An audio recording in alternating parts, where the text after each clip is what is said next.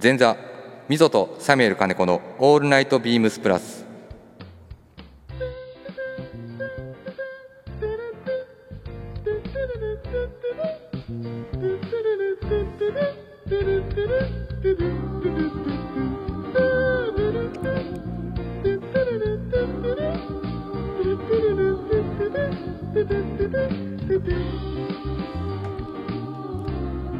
こんばんは、エムゼットオーです。えー、今日はですね、あの前座という形で、この後後半に今週末発売されますナイジェル・ケーボンの、まあ、別注ミリタリーパンツの、まあ、特別編ということで、ナイジェル・ケーボンさんにあのゲストで登場していただきまして、まあ、肉声をお届けするという内容になっておりますので、ぜひお楽しみしていただければなと思います。で、えー、ナイジェルの、あのー、ゲストをお迎えしているのが、まあ、サミュエル金子とスイーツ佐久間ということですので、まあ、前座ということで、えー、っと前半部分は私エムゼットオーとゲストをお呼びしております。よろしくお願いします。よろしくお願いします。えー、ビームスプラスの、えー、純一柳井です。柳井さん、よろしくお願いします。よろしくお願いします。いや、この前も出てたやん。いやいや、もうもう緊張して、今今日はあのー、ディレクターと対面で話すっていうのがちょっとドキドキしすぎてるんで。いや今日も昼間喋ってたやん、一緒に喋ってたやん。こういうかしこまった状態になるとちょっとあの緊張を極力ほぐしながらいきますので、よろしくお願いします。よろしくお願いします。ちょっと緊張するよね、最初。だいぶ緊張します。そうなんですよね。ちょっと緊張するんですよね。えー、となので私とあの純一柳井で、まあ、前半、はい、あのお話をさせていただいて、で途中からあの収録以前に収録している回がありますので、はい、まあ、そこを混ぜさせていただいて、今日の、 あのスペシャルあの特番を聞いていただければなと思ってます。はい、っていうか俺もあの久しぶりに違う人とやるとちょっと戸惑うねリズム違いますよね。リズム全然違うなのでちょっとあのレターで一回助けてもらおうかなと思ってます。はい、えー、っとどのレターにしましょうかね。一件、えー、っとシンフォニーさんが送っていただいてるレターがあるんですよ。はいはい、あのそれはまたちょっとサミュエルさん来ていただいてからのなので、来週かな、来週ちょっとお答えできればなと思ってますので、いっけん、はい、もういっけんですね。えー、っとですねちょっといい意味でも悪い意味でもあの、はい、かなり変わったレターを、はい、ご紹介させていただきます。えー、みぞさん、サミュエルさん、こんばんは。こんばんは。こんばんは。えー、いつも楽しく拝聴しています。えー、先日ポパイ市場で発表された ジェイクルーとのカプセルコレクションは衝撃的なニュースでした。えー、先週末はブレンドンがユニオン大阪のオープンに合わせて来日されてましたが、ミーティングなどされたのでしょうか。えー、全貌が明らかになるのを心待ちにしていますと。さて今日は気になったことがあり、レターを送らせていただきました。えー、ビームスプラスの海外展開についてです。ビームスプラスについてはつい最近からハマり始めた入門者なのですが、知れば知るほど面白くて深みにはまっていっています。そんな中、御社のケイシー副社長のインスタを拝見したのですが、ビームスプラスは現在キースでも取り扱われているんでしょうか。え他にもエンドクロージングとのバーシティコレクションのことも最近知りました。えプラジオなどで親近感のあるドメスティックブランドのようにも感じるビームスプラスですが、海外での評価や今後の世界戦略など大変興味があります。もし話せることがあればぜひ聞かせてほしいです。よろしくお願いしますと。えー、っとラジオネームが入ってないんですけど、多分これ、えー、っと送ってくれてる方の、えーとはい、名前が入っているので、えーと、デュオさんとお読みするんでしょうか。デュオさん、レターありがとうございます。ありがとうございます。というようなあのレターが来てるんです。海外ですね。はい、どうですか海外戦略について、柳井さん。いやいやいや僕もあの本当J.Crewに関してもお雑誌、はい、そんなにまあ雑誌よりもちょっと前にお話は聞いてましたけど、そうだね、衝撃的でしたね。ねほとんど誰にも言ってなかったからねお店がざわついてました。あ、そう、はい、まあね、なんかやるかもしれないよみたいなとかね、はい、あとは、まあ、水戸さん出張このタイミングで行ってんのあれなんでしょうねみたいな、はい、なんかそういうことですよね。そう、そうなんですよ。だからまだまだね、実はスタッフの人にも全貌がまだ明らかになってないということで、で前々週ぐらいかな、あの、はい、実は本当はラジオで内容をどんどん話していこうとしたものの、はい、どのアイテムが発表されるかまでもまだ今言えない状況になっちゃったっていうですね。ですのでもうしばらくお待ちいただければなと。一応 J.Crew とは交渉してるんで、はい、少しでも早く発売日前になんか少し情報を投げさせてもらえればなと思ってるっていうのは伝えてますので、ちょっとその辺を楽しみに、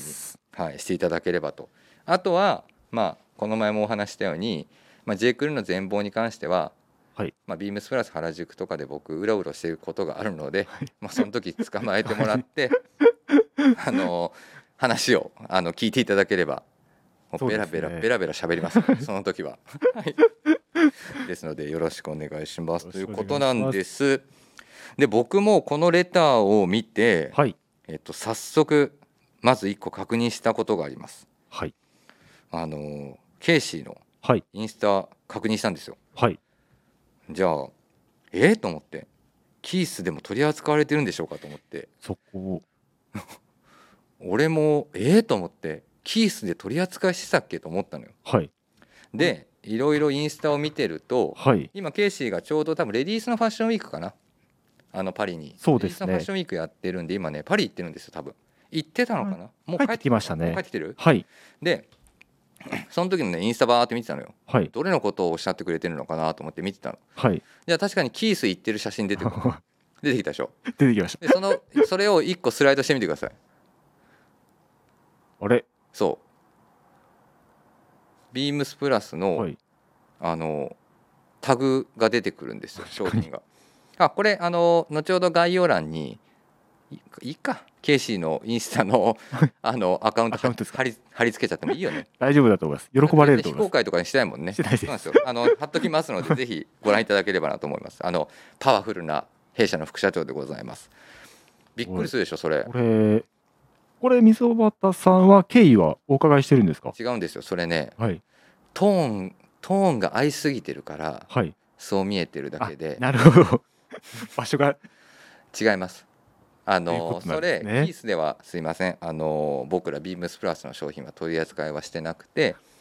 あのフランスにあるセレクトショップの中にある、はい、ザ・ネクストドアっていうあのお店があるんですけど、はい、そこの写真だと思う。なるほど。そうこの次のスライドが愛聴するってことです。そう、そのスライドが愛聴するんだよ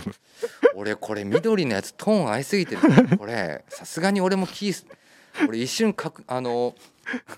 グローバルチームに確認しようとしたもん、はい、れ俺らキースにやってるっけっつっていやいやキースにはやってませんということなので、じゃあネクストドアというセレクトショップで今取り扱いをしているという。なるほどっていうところですね、えー、あとは他にもエンドクロージングとのバーシティコレクションのことも最近知りましたとお話ししてくれてまして、はい、ちょうど火曜日の、えー、と長谷部さんの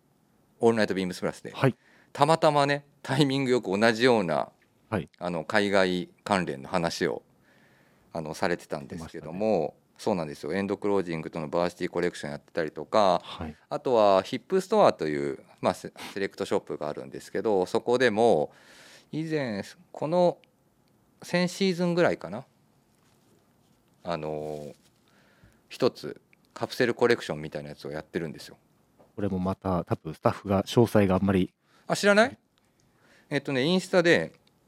えっとねヒップストアって入れると、はい、出てくると思う。えー、っと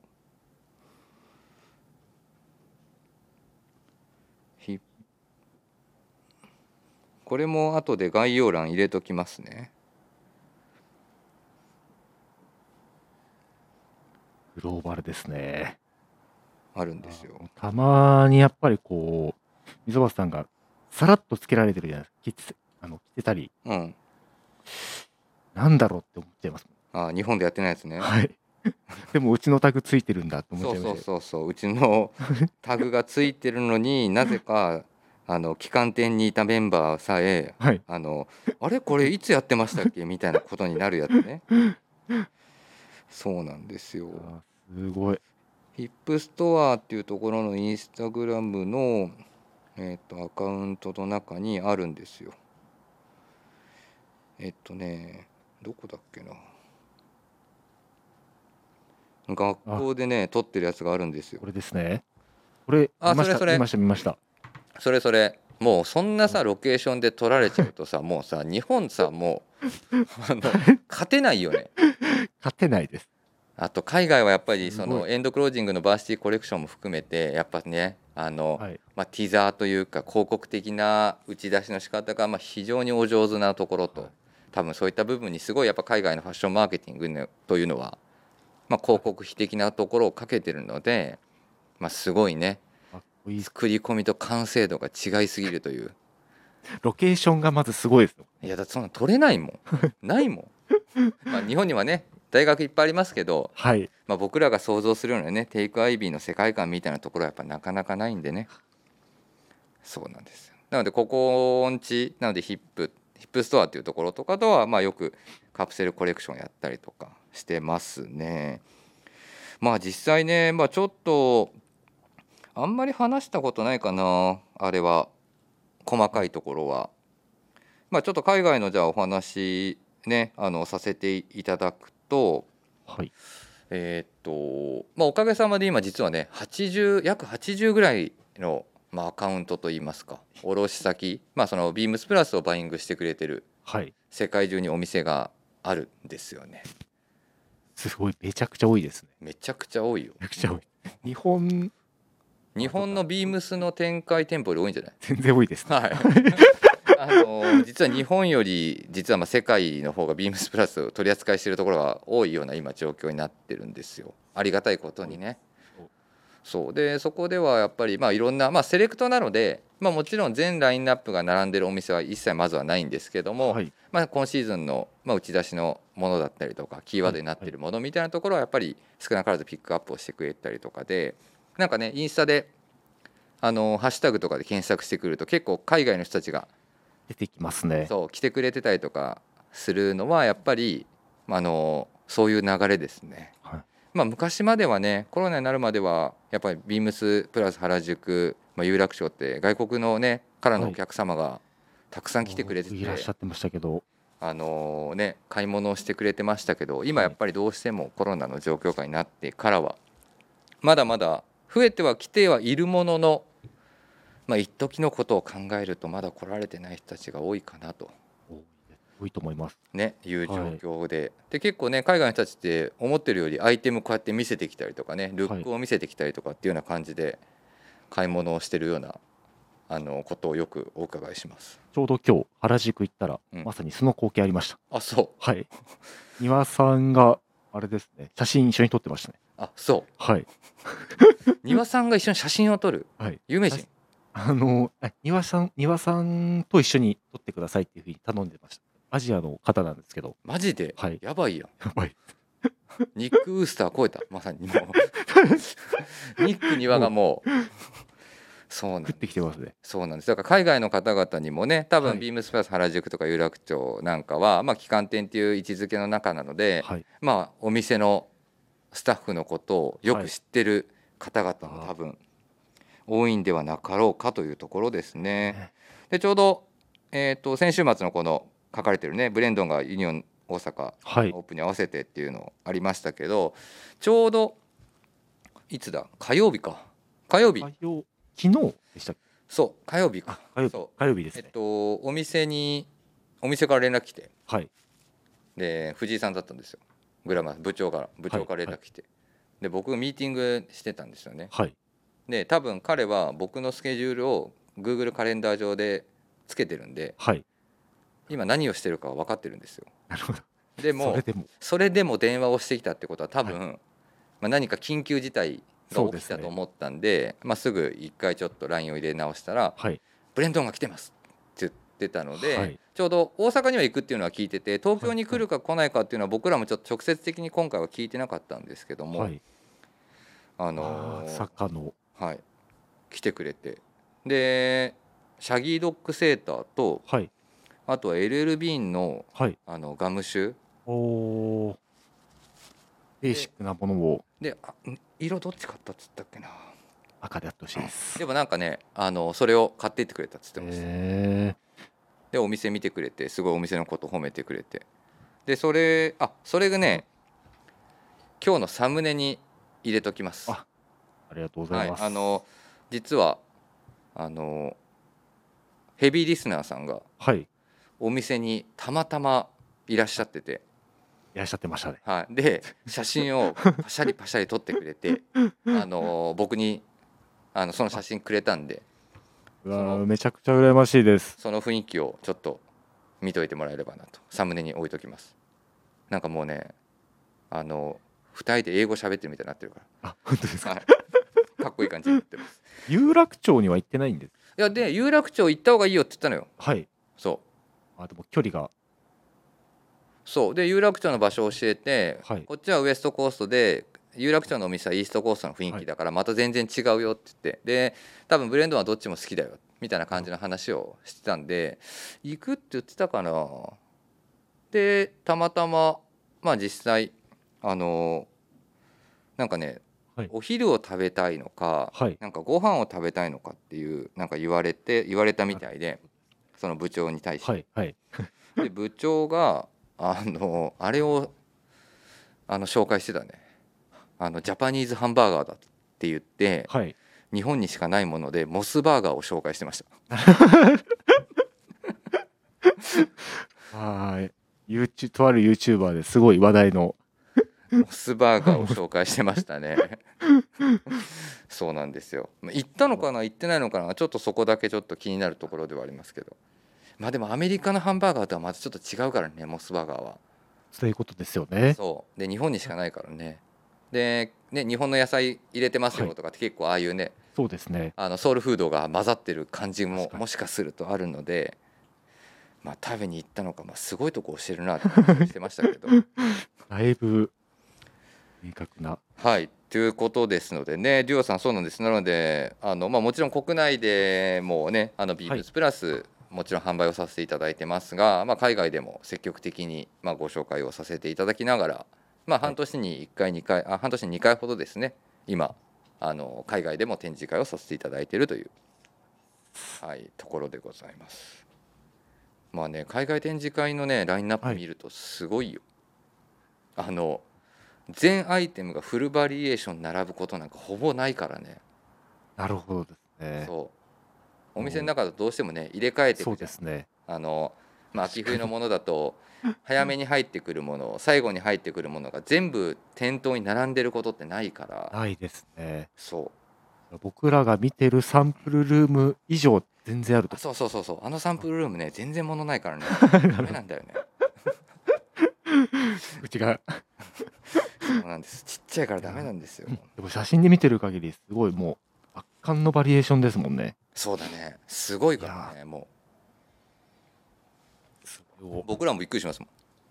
はい、こんなあるんだってこんなあるんだっていうところもね、はいというところでございます。りょうさんレターありがとうございます。ですので、まあ、いろんなね海外情報もできる限りちょっと伝えていければなと思ってますので、引き続きあのビームスプラスの応援をどうぞよろしくお願いします。よろしくお願いいたします。でちょうどね僕、はい、あの今週、えー、と先週末か、はいえー、と実はですね初体験をしてきまして、はいえー、とこれまた長谷部さんのあのオールナイトビームスでも話があったんですけども、はいえー、とバスケットボールの B リーグですね、はいはい、B リーグの開幕戦に、はいえー、と沖縄まで行ってきました。そうなんです。もう羨ましいです。で今ねちょうどこのスタジオの中に行ってきた時のパンフレットみたいなやつを置いてるんですけど、はい何の試合見たかというと琉球ゴールデンキングスというチームと、はい、あと宇都宮ブレックスでね僕ね、はい、すいませんあのバスケは知ってますし あの、まあ、ある程度ルールも分かりますと、はい、ただ日本のすいません大変申し訳ないんですけど B リーグ、はい、もう全く通ってなくて意外ですね。でもいやもちろんもうだって見たことないんだもん。でテレビでも見たことなかったし、はいでなんだろうまあ幼少期というか青春時代はね、はいまあ、エヌビーエー 全盛期だったこともあったりとか で,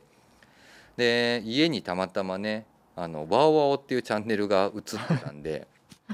あ、衛星放送だっけな、 エヌエイチケー の衛星放送かがなんかが映ってたから、はい、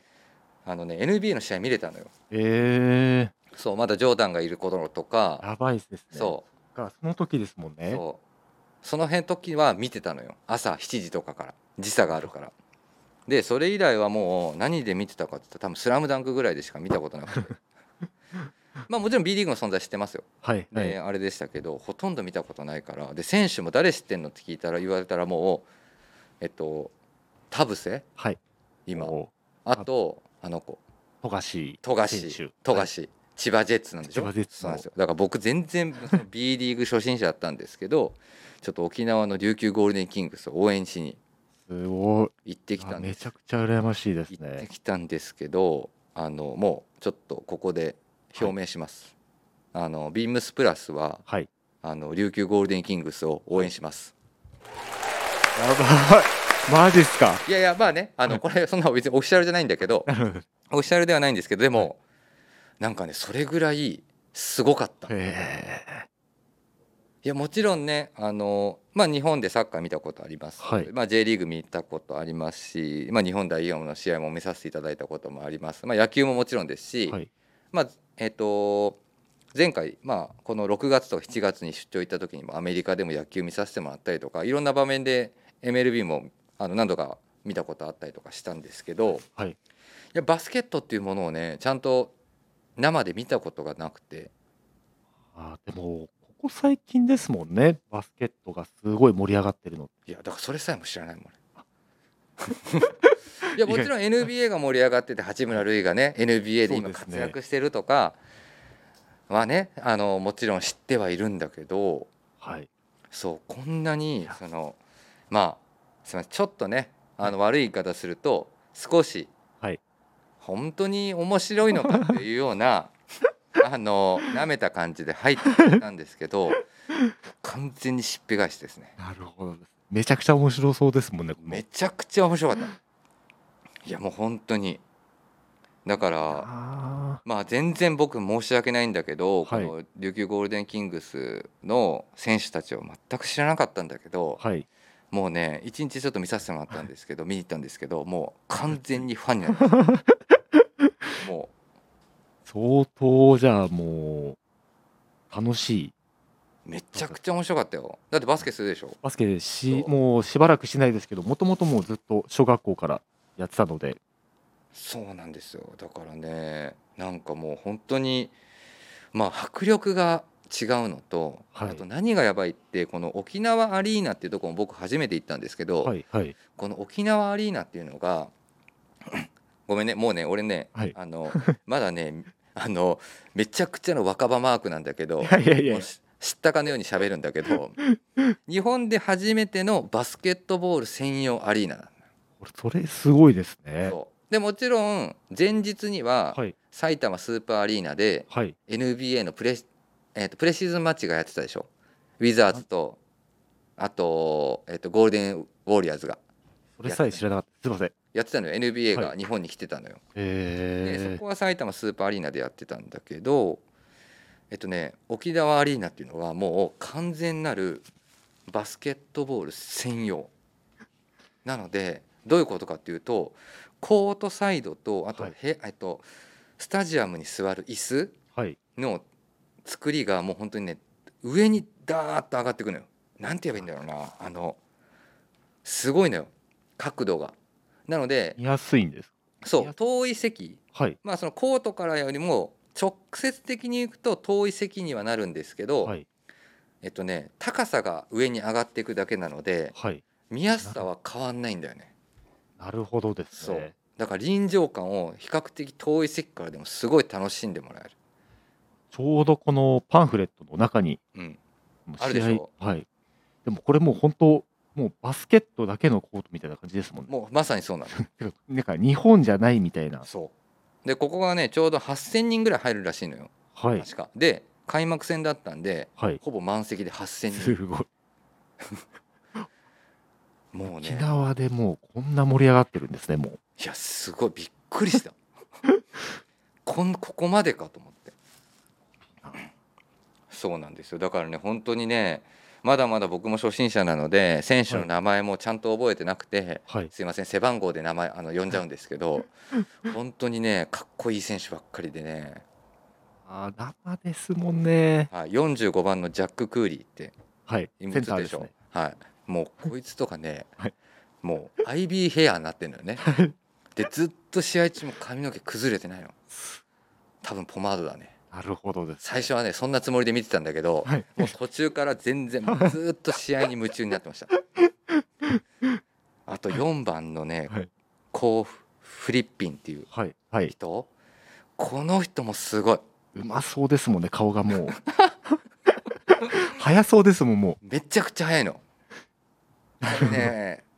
今ねリスナーの人がどのぐらい、まあ、B リーグを見てたりとかねしてる人がちょっとね分からない多分めちゃくちゃ少ないと思う俺はだって俺も見てなかったし、はい、いやでもだって見て見たあんまりだったでしょもう本当に特報ぐらいでしかあの YouTube でしかチラチラしか見てなかったですそうなんかねもなんかねたくさんすごい選手がいてねでもちろんねやっぱねまだね声出し応援っていうのができないのよあ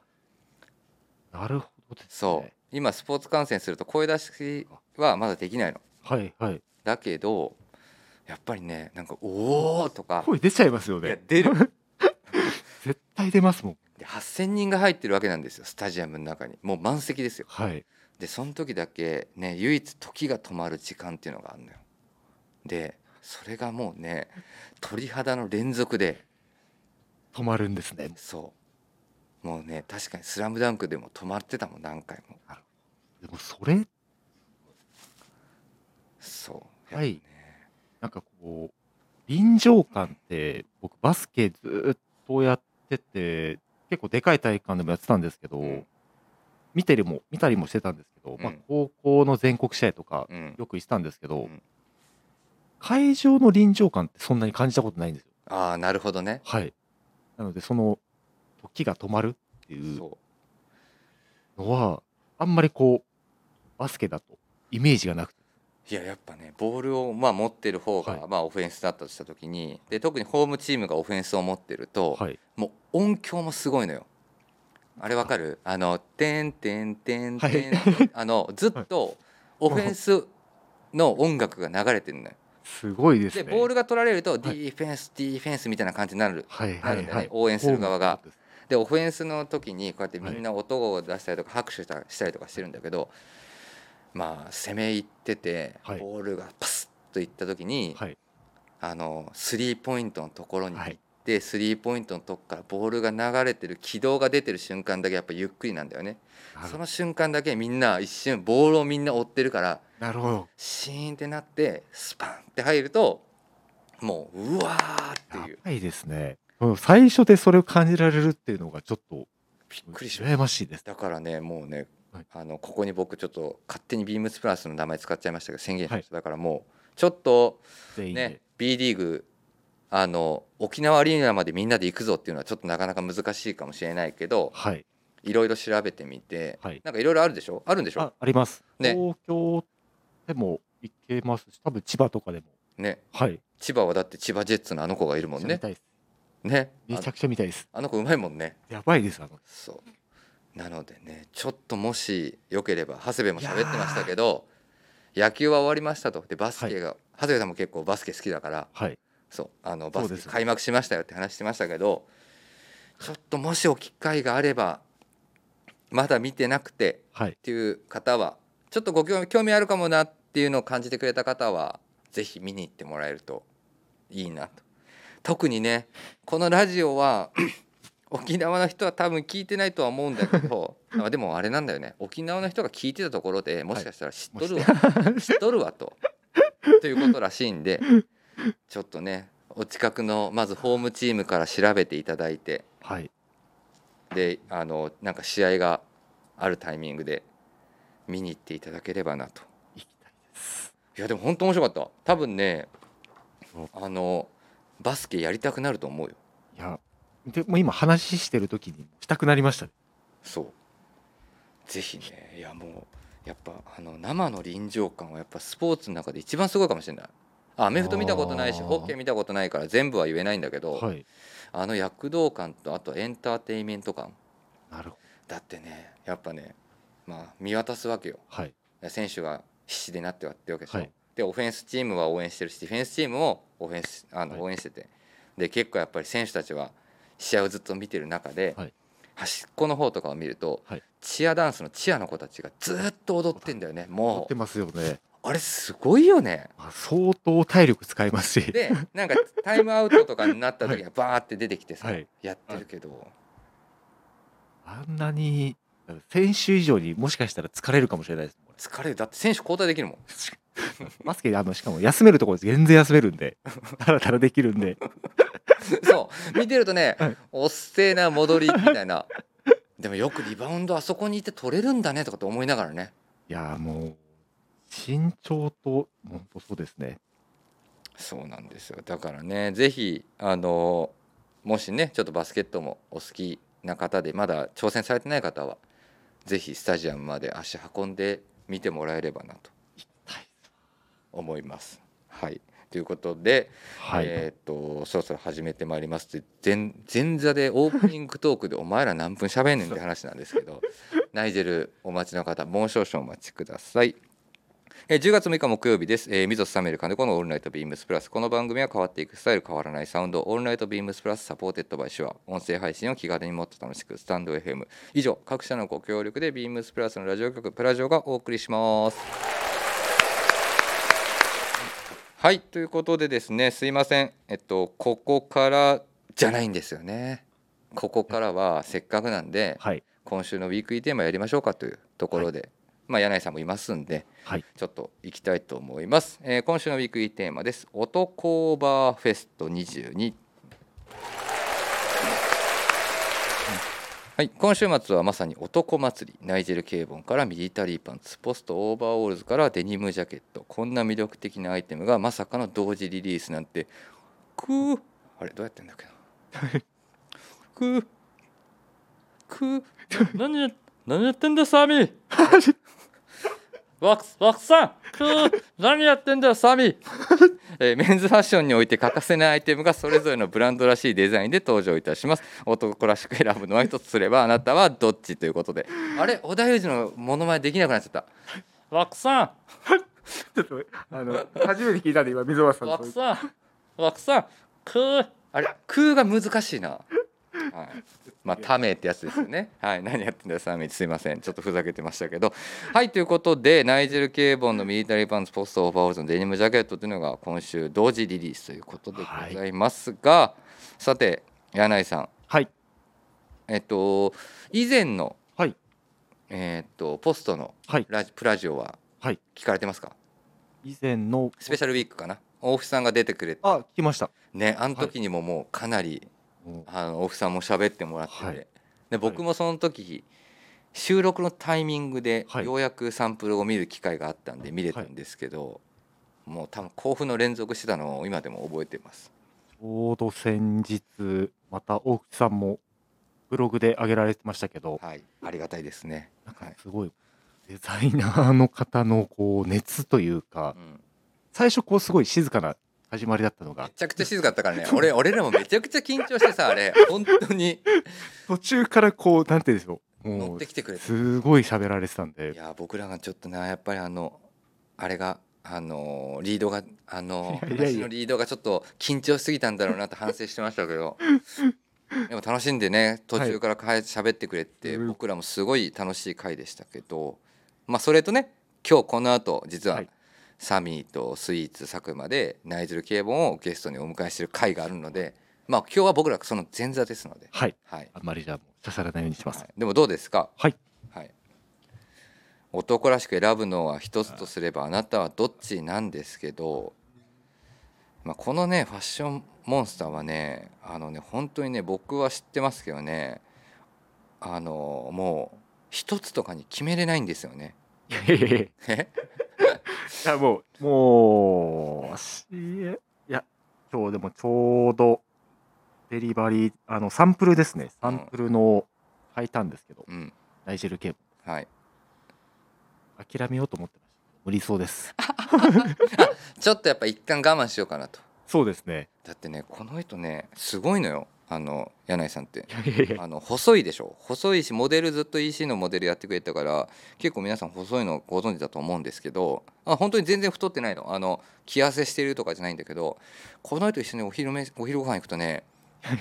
まあ分かりやすく行くとカレーライス大とカツ丼を頼むような人なのあれすごいよね。あれですね、本当部活やってた頃から抜けなくなっちゃいました。でもよくそんな体型維持できてるよね。最近はでも本当お腹出てきて今またちょっと調整してるんですけど、だって酒も飲んでるしね。はい、そうよくそれでそんな体型維持できんなと思いながら、多分普段一人の時って本当あんま食べないんですよ。あ、そうなんだ。はい、あパフォーマンスあれあの途中からこう言われるようになってからパフォーマンスになりましたもうだって絶対食うキャラみたいになってるもんそうなんですよ。だからねちょっとそんな話があるんですけども、はい、そうまあだから一つにこの男多分決めれないからあ、はい、いやちょっと我慢しようとしてたんだねやっぱりちょっとだけ。いやしようとしてました。でもやっぱ我慢できない、できなさそうですね。あポイントはその心を動かしたポイント。えっ、ー、と僕先月、えー、と去年、うん、ナイジェル・ケーボンの、えー軍パンを買って、はいはいはい、去年の秋冬からものすごいヘビロテで履いて、うんうんうん、やっぱ生地となんていうんですかね、シルエット、シルエットですね、やりすぎない感じのなんかあれだよね、はい、あの武骨さ全開ですとかって言っときながら、はい、実はちょっと工夫してるんですよ私のパンツはみたいな感じだもんね。そうですね、あのおっしゃる通りです、ね武骨さ全開なのは見た目だけですよっていうね、はい、パターン、はいパターンがなんかやっぱ多分工夫が入ってたりとか、ね、シルエットが綺麗だったりとかっていうことですよね。ヒップ周りとかがなんか収まりがすごい良くて、うん、でちょうどやっぱり店舗いた時スポーツコート、うん、ちょうどその時もビームス プラスのコーデュロイのジャケット買ったばっかりだったので、うんうんうん、しょっちゅう合わせましたそれで。あそう、はい、そうだからやっぱりねなんか原宿のメンバーとかもさ、はい今まであんまり履いてなかった子も、はいまあ、履き出してると、はい、結構頻繁に履いてるのを見るから、はい、いっかい足入れちゃうと結構やみつきになるんだろうなみたいな。もうまさにそうですね。そうだよね多分、はい、なんかそんなあのみんなイメージしてます。ちょうどその履いた時に、うん、原宿のメンバーの人原宿のメンバーいた時、うん、みんなやばいですって言ってました言ってた言ってました。まだ試着はしてないと思うんですけどまあね結構ね。じゃあビームスプラス有楽町の中でもナイジェル・ケーボンのパンツは結構じゃあ盛り上がってた。あの原宿はだいぶ盛り上がるそうですね。多分本当溝端さんおっしゃる通りあの履いたら良くも悪くもね受注にはまります。有楽町はお店に有楽町はまあ取り寄せとかで販売か。そうですね。そうだよね基本的にははい展開してないんですけど多分好きな方は絶対問い合わせ来てると思うのでまあね、まあ、スポーツコートに合わせられるっていう、そうなんです、まあね、バランスを考えると、はい、多分一回ハマっちゃうと入ったらもうあれはおしまいです、まあ、ご注意注意喚起だね注意喚起ですね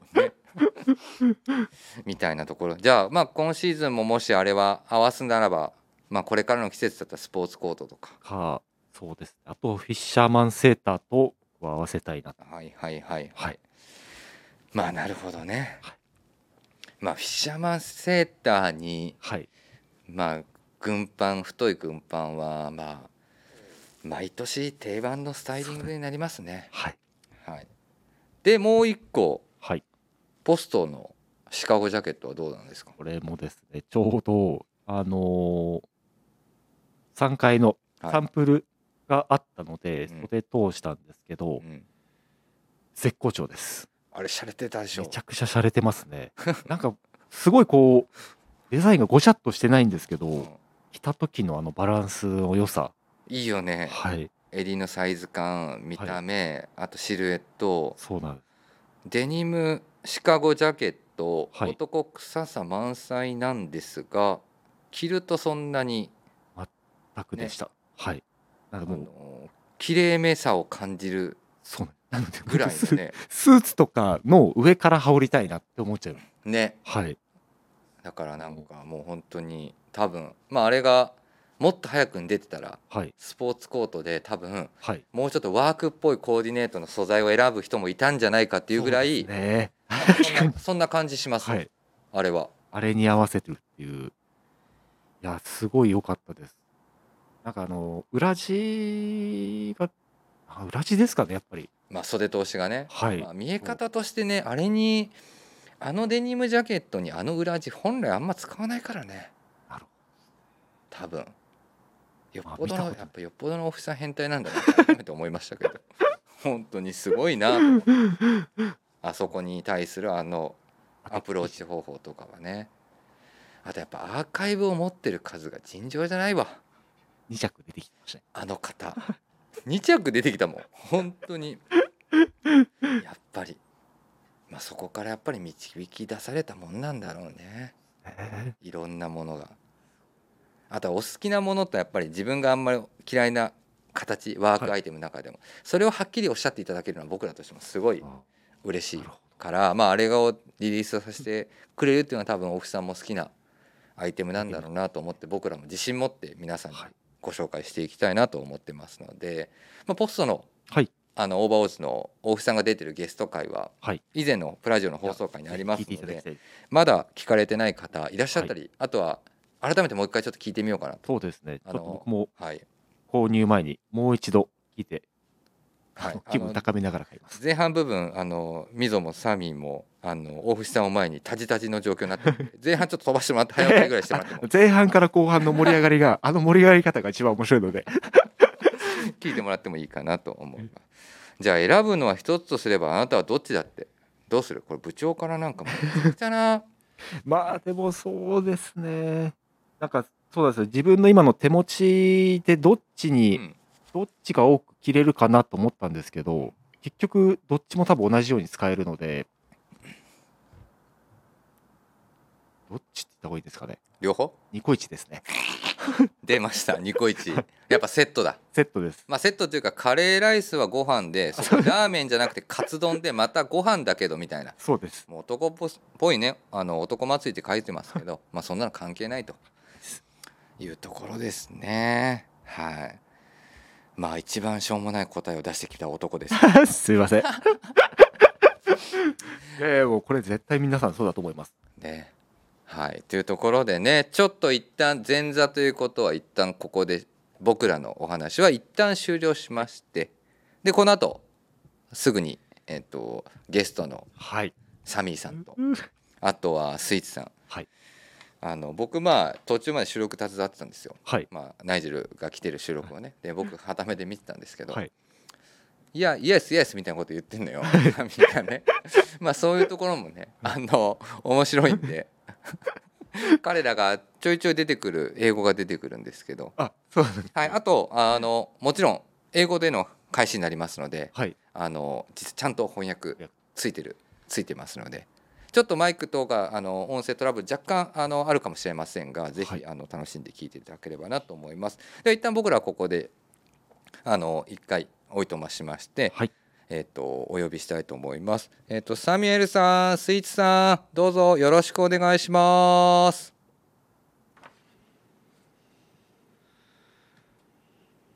はい、でここからは、えー、とスペシャルゲストのオフィスからですね、えー、サミュエル金子とスイーツ佐久間でお送りいたします。はい、よろしくお願いします、はい、ではですね早速えー、とスペシャルゲスト、えー、と前にいらっしゃるので、えー、早速お呼びいたします、えー、ナイジェル・ケーバンです。よろしくお願いします。 Yeah, hello guys, I'm, I'm Nigel, Nigel Cabourn, and I'm here in Japan at present on, um, on a, uh, a job for Winter トゥエンティースリー、mm, Thank you。 でここでですね、あと今回ちょっと私ふたりがですね、えっと、ちょっと英語がここまで苦手ということで通訳を務めていただきます株式会社アウターリミッツ海外事業 ピーアール、えー、シニアマネージャーの吉田さんです。よろしくお願いします。よろしくお願いします。吉田です。吉田さんよろしくお願いします。よろしくお願いします。ということでね、ナイジェル Welcome to Japan。 Thank you very much appreciate. Very good to be here。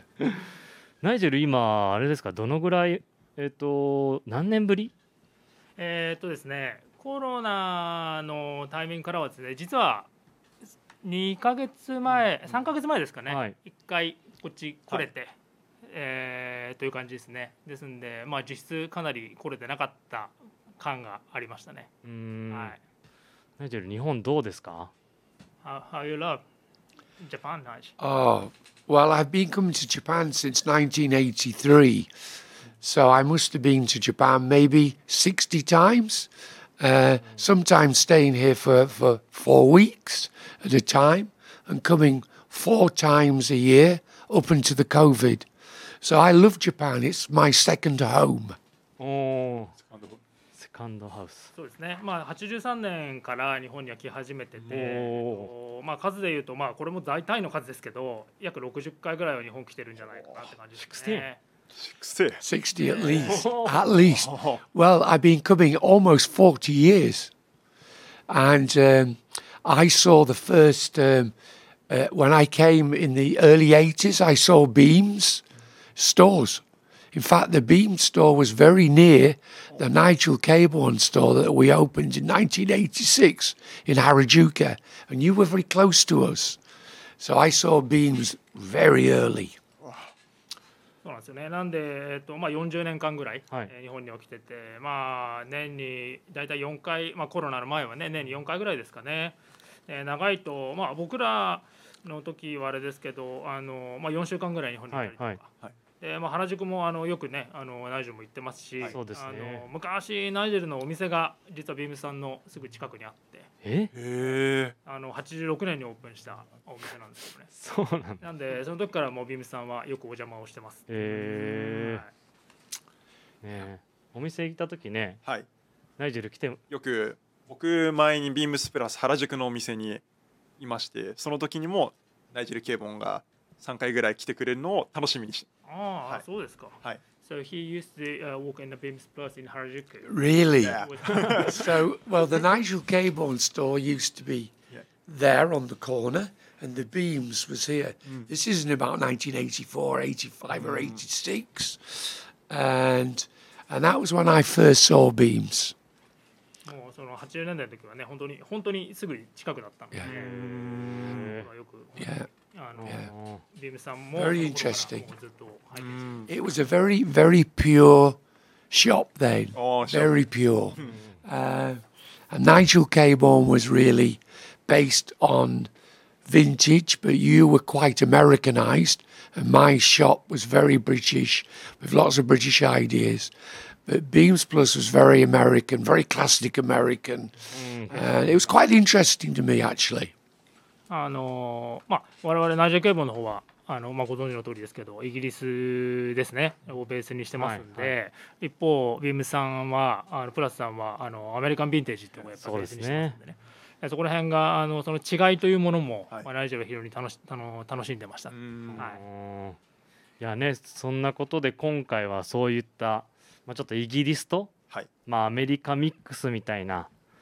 別注のパンツを作っていただいたので、はいでこの、えー、と秋冬リリースとなりますので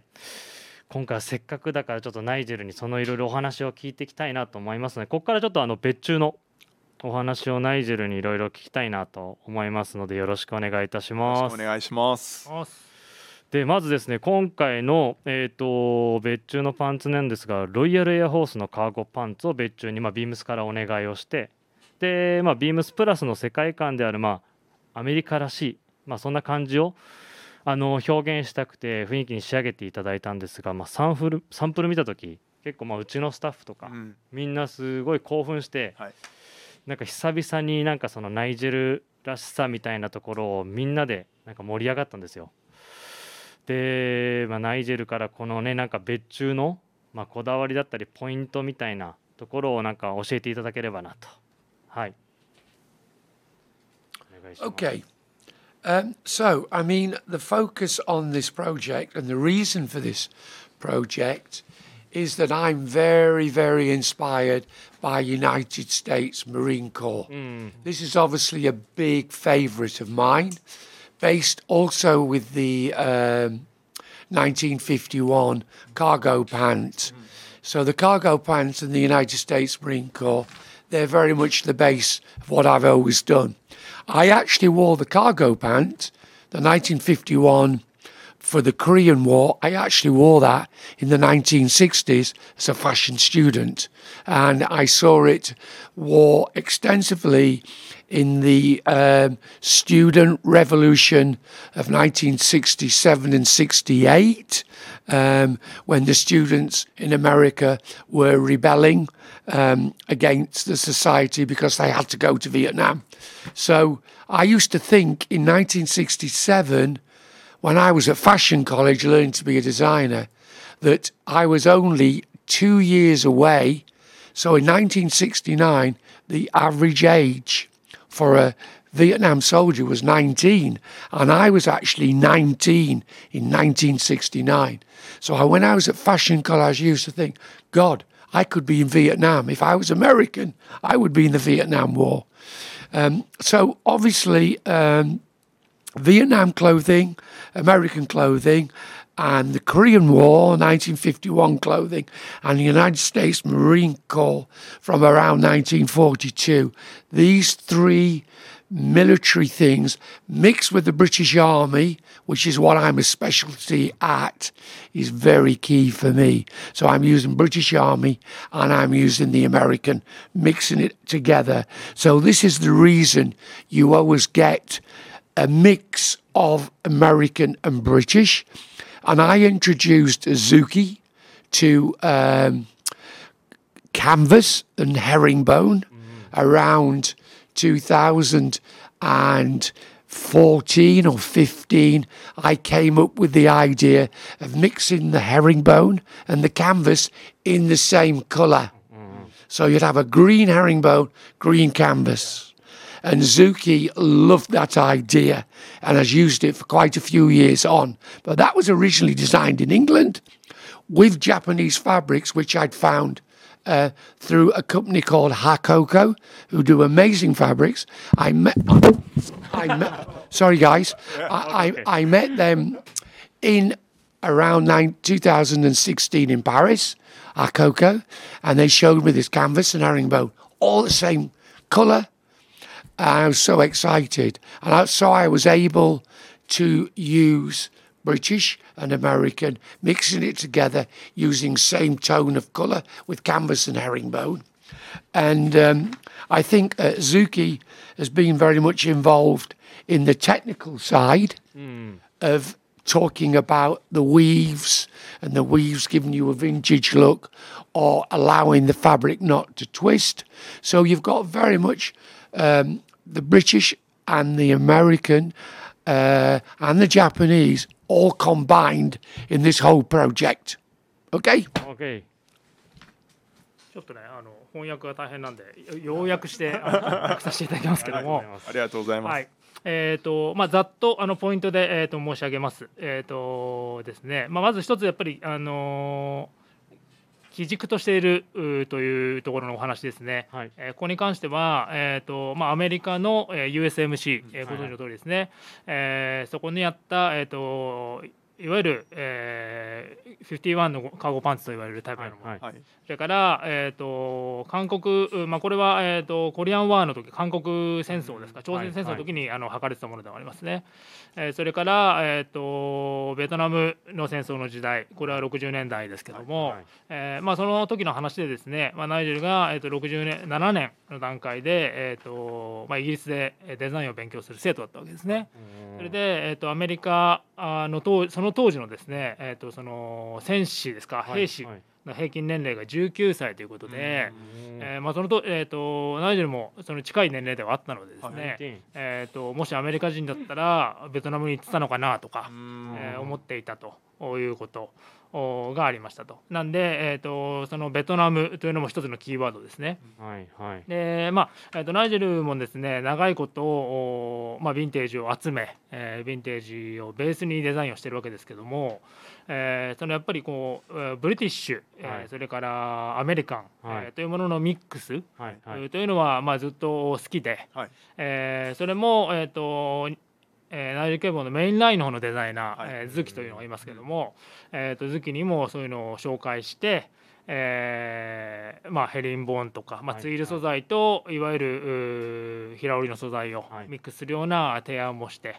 えー、そういうのところはですね、そのZukiというのが、あのー、なんでしょう、そういうテクニカル技術的なことを非常によく知っているので、うん、はい、えー、例えば車高が起きないとかですね、はいはい、えー、強度が上がるとか、はいはい、えー、そういうところを、まあ、Zukiと合わせながら、うん、えー、ということで、まあ、結果的には、えー、ブリティッシュ、えー、アメリカン、そして、えー、ジャパニーズの、はい、三者コラボみたいな形のものづくりを、まあ、しているということですね。はい、いや、ありがとうございます。そう、あのリスナーの方はあのZukiさんっていうその、ね、あの方はもう今回うちらもいろいろお話でご相談させていただいたんですけど、はい、あの生産を、ね、ナイジェル の, あの手伝っていろいろと一緒にやってる方で非常に詳しくて、まあ、記事の提案だったりみたいな、はい、ね、ナイジェルがこういうのどうっていうのをいろいろ言ってくれたので、うん、でサンプルがそれで上がってきたっていう感じですね。そうですね、まあ、Zukiは生産、それから企画の方もやってますし、うん、はい、えー、といわゆるテキスタイルみたいなこともやってますので、はいはい、まあ、その辺の知識は、まあ、ナイジェルも一目置くあの非常に優秀な、えー、チームのメンバーの一人ですね。あの商談して非常に感じました、はい、ここまで話してくれるんですねって思うような。そうですね、ちょっとあの、はい、正直あの何でしょう、一般の方だとねちょっとわからないような言葉もたくさん出てくるっていうのがまあそのZukiですね。はい、はい、ということですね。じゃあ今回のまあそのね、あのー、こういうミックス感、いつもそのナイジェルがにばんめの質問なんですけど、はいはい、まあ、このアメリカとイギリスミックスするんですけど、まあ、それのなんかあのアメリカとあのイギリスのミリタリーアイテムの違いとか、なんかミックスする時のその発想みたいなっていうのをちょっとお伺いできればなと。 Yeah, well, this is quite a difficult question actually, although as you quite rightly say, I have seen tons and tons of vintage garments and、uh, obviously Uh, as I said before, the uh, British Army and the American Army are very important to me for design. Mm. I'm also interested in the Canadian Army, because oh. uh, the Canadian Army sort is quite unusual, the Canadian Army. The Canadian Army uses British and American details, which is quite clever, uh, and, and I quite like that. Um,So um, the British is quite, um, as you would expect from the British, it's quite functional. It's not particularly sexy or exciting. It's pretty basic. Mm-hmm. Um, it looks very colonial, very old-fashioned, um, but very cool. It can look really great. You know, if you look at somebody like Nick Wooster, for instance,Nick Wooster always used to wear、uh, British Bombay bloomers with a British gabardine shirt, same as I do as well. So it's quite an old-fashioned style. The American is much more sexy, much more sexy, many more pockets, lots more details, much cooler, and、um, but it, it mixes very good together with the British.And, you know, so it's a good combination. The European um, markets, desi- uh, militaries, uh, I mean, to be honest, I look at the German for some of the details. I like the African Corps in the German because that's very good in the desert. Um, I would say that the Italian's not particularly, I don't look at any Italian.Um, I look at, um, basically, it's the four that I've mentioned. Eastern European, uh, I, I don't look at the Russian stuff, don't like the Russian stuff. Most of the Eastern European, odd pieces from Czech Republic, odd pieces, just one or two.Um, so it's basically always really working with British and American, and the Canadian really is British anyway, with, with some American, stealing some American details. So, yeah, that's it. Thank you. Hi.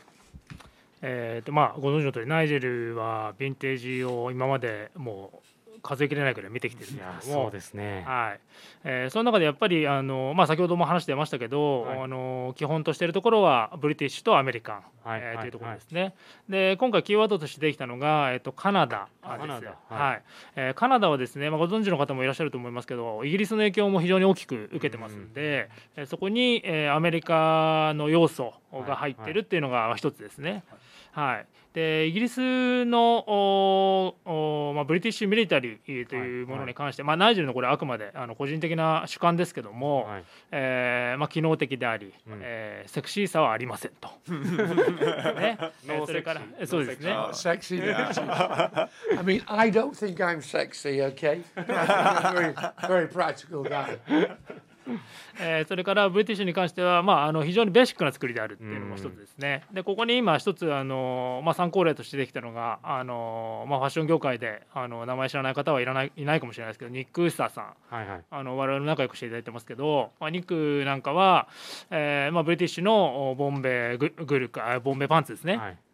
とか、えーと、ギャバのシャツとかその辺をまあよく着用していることも知られているということですね、うん、で一方アメリカの方はどうかという話ですけども、はい、えー、アメリカの方はまあ例えばポケット機能的なポケットだったりとか、はい、えー、それにプラスしてまあそのイギリスとちょっと反するまあセクシーさというか、うん、えー、そういうところを持っていたりとかでヨーロッパの方に目を向けると、えー、ドイツですね、はい、我々の方もたまにドイツのものをあのベースにしたりしますけども、えー、特に、えー、とアフリカとかのですね、まあ、砂漠の戦線の時に、えー、彼らが着用していたものをベースにすることが、まあ、ありますと、まあ、正直イタリアはあまりないかもしれないですね。あとは、えー、と東欧ですね、えー、に関しては、まあ、チェコおにかのものをですね、まあ、たまにですけどもあの参考にさせてもらうことがあると。チェコ、はい。One thing I would like to say, which I've forgotten just thinking about it, I think the Australian military is also very interesting. Uh, the Australian is slightly different again to the British. It's sort of eighty percent British, but with a slightly more bush feel, uh, and I quite like that. So I would say that the Australian is actually very important as well, but it's very British looking, not American.そうですね、ちょっと一つ付け加えあのたいのが、えー、とオーストラリア軍ですね。オーストラリア軍、はい、まあ、オーストラリア軍もあの、まあ、イギリスの影響を非常に強く受けてますけども、うん、えー、もうちょっとなんていうんですかね、あのフィールドっぽいというか野営っぽいところが、まあ、オーストラリア軍に見られるというのがまた一つ重要なあところですね、はい、いやだからね、やっぱ聞いてると今あの一旦イギリスとアメリカの話を聞いたんですけど、うん、基本ヨーロッパとか全世界のそうですね、うん、ミリタリーウェアを知ってらっしゃるんで、なんか奥が深いというか、うん、そうでナイジェル好きななと、あの結構カモフラージュ、yeah. うん、カモフラージュ結構いろんな世界の使われるんで今日履いてきてますけど。Yeah, these are great. Yeah, so we had to check. Obviously with camouflage, I love camouflage, but the problem with camouflage is a very fine line.to make it different without it looking stupid, you know. So the the new camouflage we've done, I really like. But the British camouflage is also quite interesting.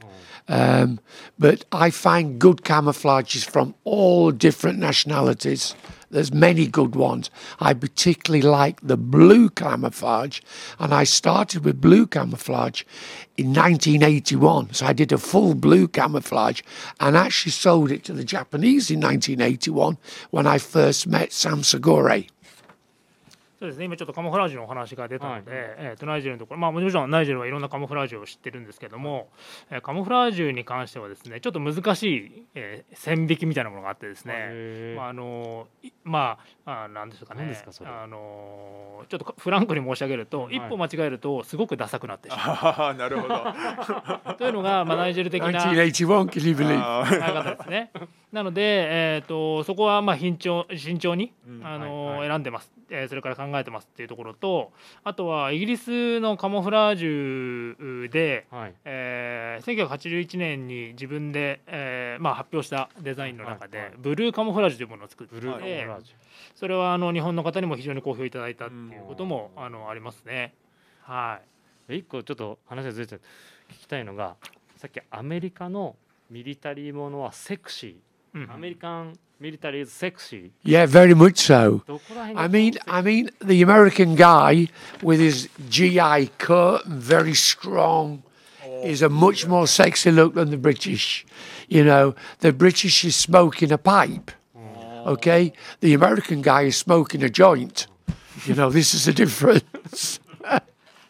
You know. あのまあアメリカのね今金子さんからいただいた、はい、えっ、ー、とアメリカはセクシーだというところに関しては、はい、具体的にはまあどちらかというと人ですよね。ああまあ坊主頭でマッチョで、はい、でイギリス人がこうパイプを吸ってるのに対して当時アメリカの人たちはまあ吸っては今は吸ってはいけないようなものをね吸ってらっしゃったっていうことで、えー、まあそういう意味でもまあセクシーであるというまあナイジェリア的なねまあ印象ですけどね。はい、ありがとうございます。じゃあいっこ聞きたいのがこれ、えっと、みんなあのやっぱりナイジェルのインスタ見てると、まあ、今例えばねうちで言うとナイジェルの帽子のかぶり方オーバーオールとかそういうナイジェルの着こなしみたいなやっぱみんなすごい気にしててそれに影響される方多いんですよ。でナイジェルだったら今回の別注パンツはどうコーディネートしますかっていうのをちょっと聞きたいですね、うんOkay, um,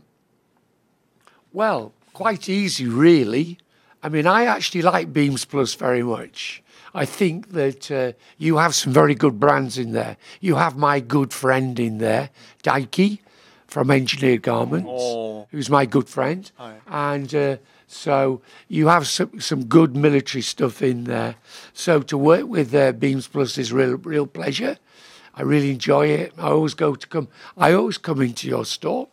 um, so um,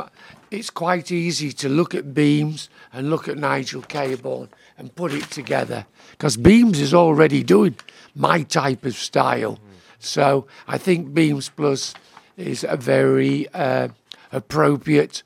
customer for us to supply. So um, and we all love military pants.I think we're all wearing some sort of military pant today anyway. So, so yeah, I think it's a natural marriage between Beams Plus and Nigel Cabourn. そうですね。あのまあこれは、えー、コーディネートに関してはですね、はい、えっとまあビームスさんで扱っているものはあの非常にまあ具体的にどのアイテムというよりも、はいはい、もうビームスプラスさんが、えっと、我々のものに合うものを扱ってらっしゃるっていうのはもう内情もよく知ってますんで、はいはい、なので、まあ、例えて今出てきたのが、えっと、エンジニアードガーメンツの大木鈴木大樹さんですね、はいはいまあ、あの大樹さんとも非常に我々も仲良くしていただいてますし、はい、あのそういう意味であの何ですかねもうこう構えず、うん、あのコーディネートをされたらよろしいんじゃないかっていうことですね。はい嬉しいですねそれ言われると、うんでまあ、自由、まあ、コーディネート自由ってところですよね。そうですね、まあ、実際ね今日も今ラジオも言ってましたけど今ここにいる何人かのメンバーはみんなあの軍パンを履いてるっていう、ねはい、ベースにありますんで、ね、みんなミリタリーパンツですね。そうですね、妙な光景ですからね、はい、そうでちょっとここにない質問なんですけど聞いてほしいのがナイジェル今その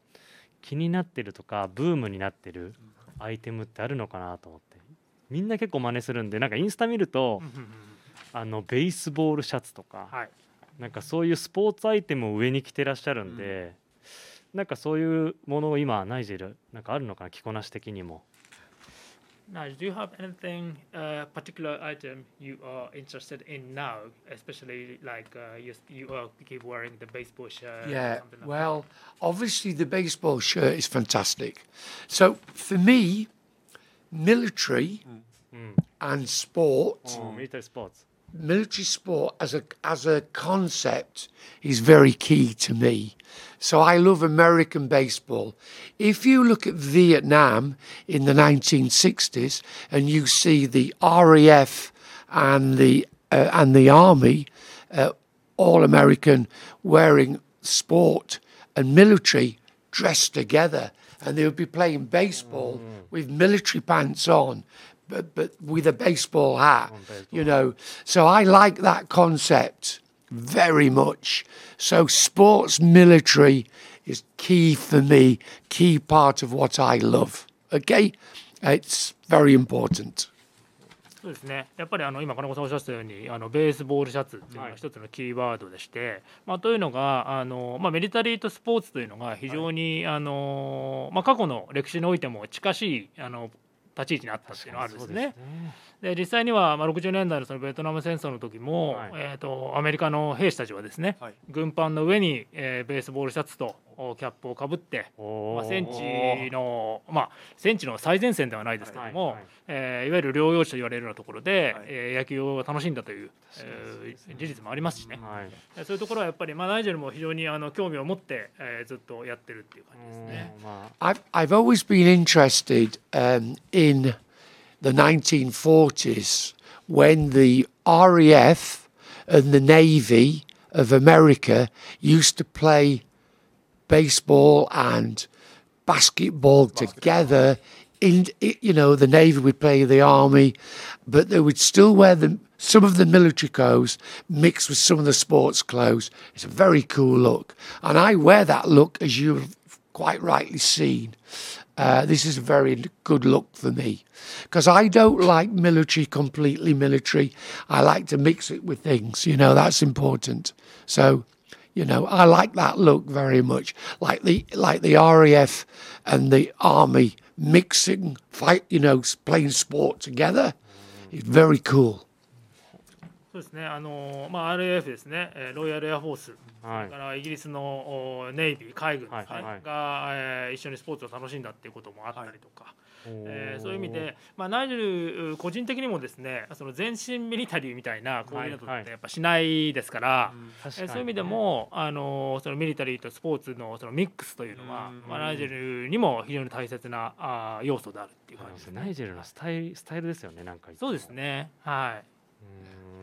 一つ今もこれでスタイリング決まりましたね。スタイリングミリタリーパンツにベースボールシャツにキャップ。Do you like that? Do you like that look of military pants and baseball shirts? Do you, do you like it, guys? そういうのはお好きですよね。ミリタリーパンツにベースボールシャツ。Yeah. 好きです。Yeah. Yeah, they do. いや、いいですね、今のストーリーは。うん、はい。じゃあちょっとここからあれですよ。はい、あのちょっとで時間もあれですから、はい、ちょっとこの中から聞きたいことがあって、はい、一番聞く？はい、そうですね。せっかくナイジェルがいるんで。せっかくなんで、ちょっとクエスチョンナンバーワン。Okay. Yes. あのやっぱり一番聞きたいところだとミリタリーアイテム、本当ナイジェル、まあ、大好きだと思うんですけど、そのミリタリーアイテムの魅力っていうのを聞きたいです。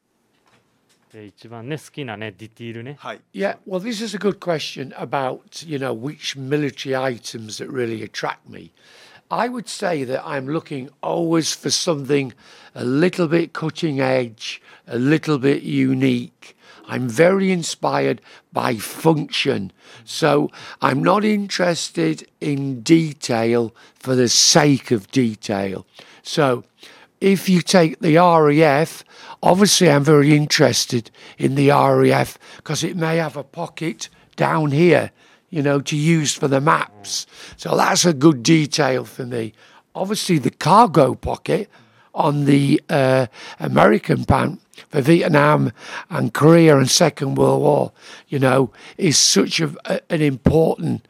pocket to be able to put everything in. I travel a lot and a lot of things go in there.Even my girlfriend goes in there. So, you know, it's, it's, uh, it's a very useful pocket.So for me, pockets and function have to work together. This is really attractive. Obviously, the colour, you know, Army and Navy are typical, typical Cabourn colours. And I love Army and Navy, okay? And, and then, of course, the, the um, mountaineering brings in the orange. So if you do the Army, the Navy, the アール イー エフ, the sport,and the mountains, then you get all the colours as well, you know. So obviously, again, I'm, mis- I'm mixing the mountaineering with the military, and that's where the orange comes from. Hi. えっとですね、えー、まあミリタリーアイテムの魅力というか、はい、ナイジェルの好きなポイントっていうところですけども、はい、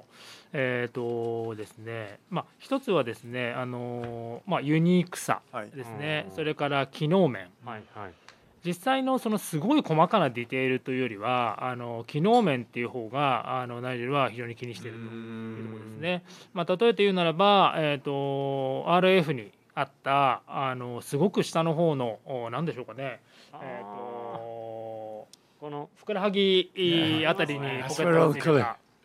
たタイプのものですね。もともとあれはマップを入れたり、まあ、座った状態で物が出せるような機能なんですけども、それそういうところだったりとか、あとはアメリカのカーゴパンツに関しては、はいはい、あのもういろんなものが入る大きな、えー、容量があるわけですね。はいはい、まあ、ナイジェルはちょっと今あのちょっとふざけてなんなら彼女も中に入れられるみたいな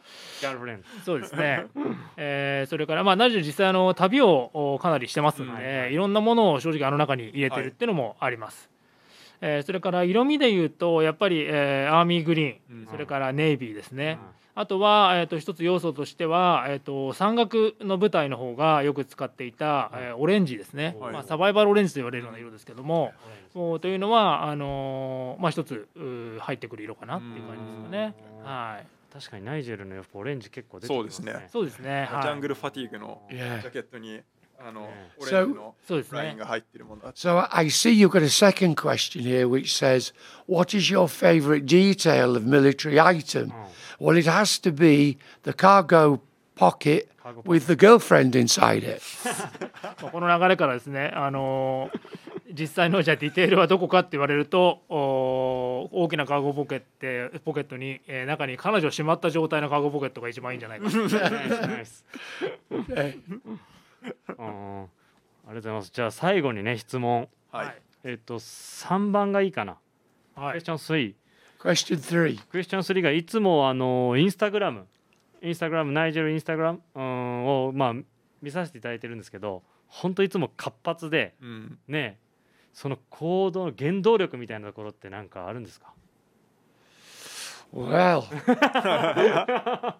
This is a big, this is a fucking big question, um, because I would like to say I have a favourite vintage store, but there is so many good stores here, vintage stores. So in Koenji, I have to say probably Whistler um, with uh, Sun Trap,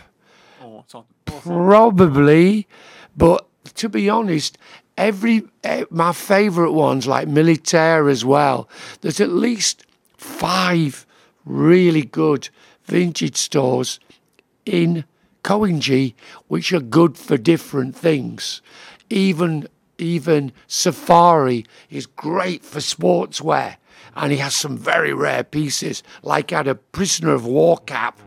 which I did you see on my Instagram the prisoner of war one.which I just posted. ナイジェルが最近インスタグラムに投稿した写真ってご覧になりました？あのどれですか？プリズナーのね、あの yeah yeah denim yeah denim one on on Emily. So I would say that's an impossible to say which is the best in Japan. I would say there's five very very very good ones. Okay.In Koenji. When we come to Nakameguro, we must talk about Jantiques, which is probably, probably my favourite, because I, I love the guy who owns uh, Jantiques, and he's a super nice guy. So I, I think the nice guy with that store is probably my favourite.Okay, but the, maybe maybe it's hard to say he's better than the ones in Koenji. On a, on a good day, um, Jantiques is the best. On a consistently basis, Jantiques is the best. On consistently basis, but there's many more, often better pieces in the other stores in Koenji. Uh, obviously, Berber Gin.He's amazing. Uh, you know, he has the best denim, definitely. So if you want the best denim, I think he has to be the best at the denim. Um, and there's one or two other odd people, but I'm not going to tell you who they are. Okay? Number two. Yeah. ちょっとここあのせっかくなんで。はい、そうですね。せっかくなんで、ね、好きな古着屋ですよね、うん、そうですね、好きな古着屋さんのお話になりましたけども、はい、えっ、ー、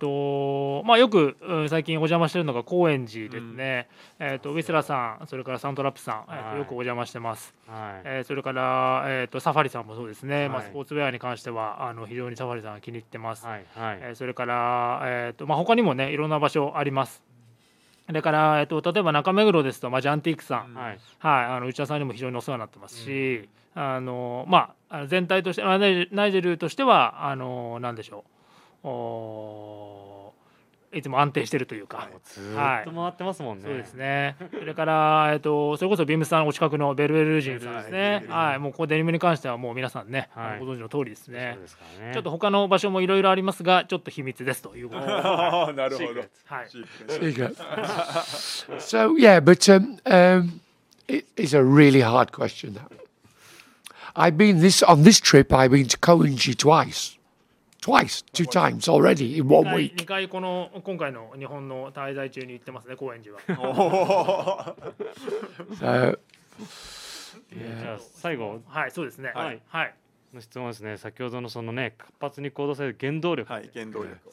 Right, well, my energy actually comes, as you can see, from what I love doing. So I have a huge passion for having my own brand.And being inspired by vintage and by meeting people like you. You know, I love meeting people. I love coming to Japan. So I always have great energy when I come to Japan because I love Japan. It's like my second home. I love vintage and I love my job, you know. So it's very easy for me. そうですね。もうあのーまあ、ちょっとねあの感じられてる部分もあるかもしれないですけど、やっぱり好きなことをやってるっていうことですね、はいはい、まあ、これがもうあの原動力そのものなのかもしれないですね。そこに、まあえー、パッションがあり、えーまあ、人と会うのも大好きですんで、うん、はい、まあ、今日もねあの非常にお会いできて楽しいっておっしゃってます、あの言ってますけどもあとはまあやっぱり日本をもうあの第二の家みたいな感じで感じてるっていうのも、うん、あの大きい感じですね。はい、ところですかね。もう時間もね、ナイジェルも本当にスケジュールが詰まってるので、はい、ね、very very easy, very easy, thank you, my pleasure, thank you, my pleasure. ということでね、この別注は一応くがつの下旬ですね。はい、そうですね。リリース予定をしてますので、ポケットにガールフレンド入れて、入れてということで、えっとこの時間はですね、えっとナイジェル氏のえっとオフィスからえっとプラジオをお送りいたしました。では、サンキューナイジェル。Thank you. Thank you. Thank you. ありがとうございます。Thank you. ありがとうございました。ありがとうございました。はい、ということで、すごい時間かけて、はいはい、話していただきましたけど、はい、すごいね。すごいです。ついに本当に英語が混じりながら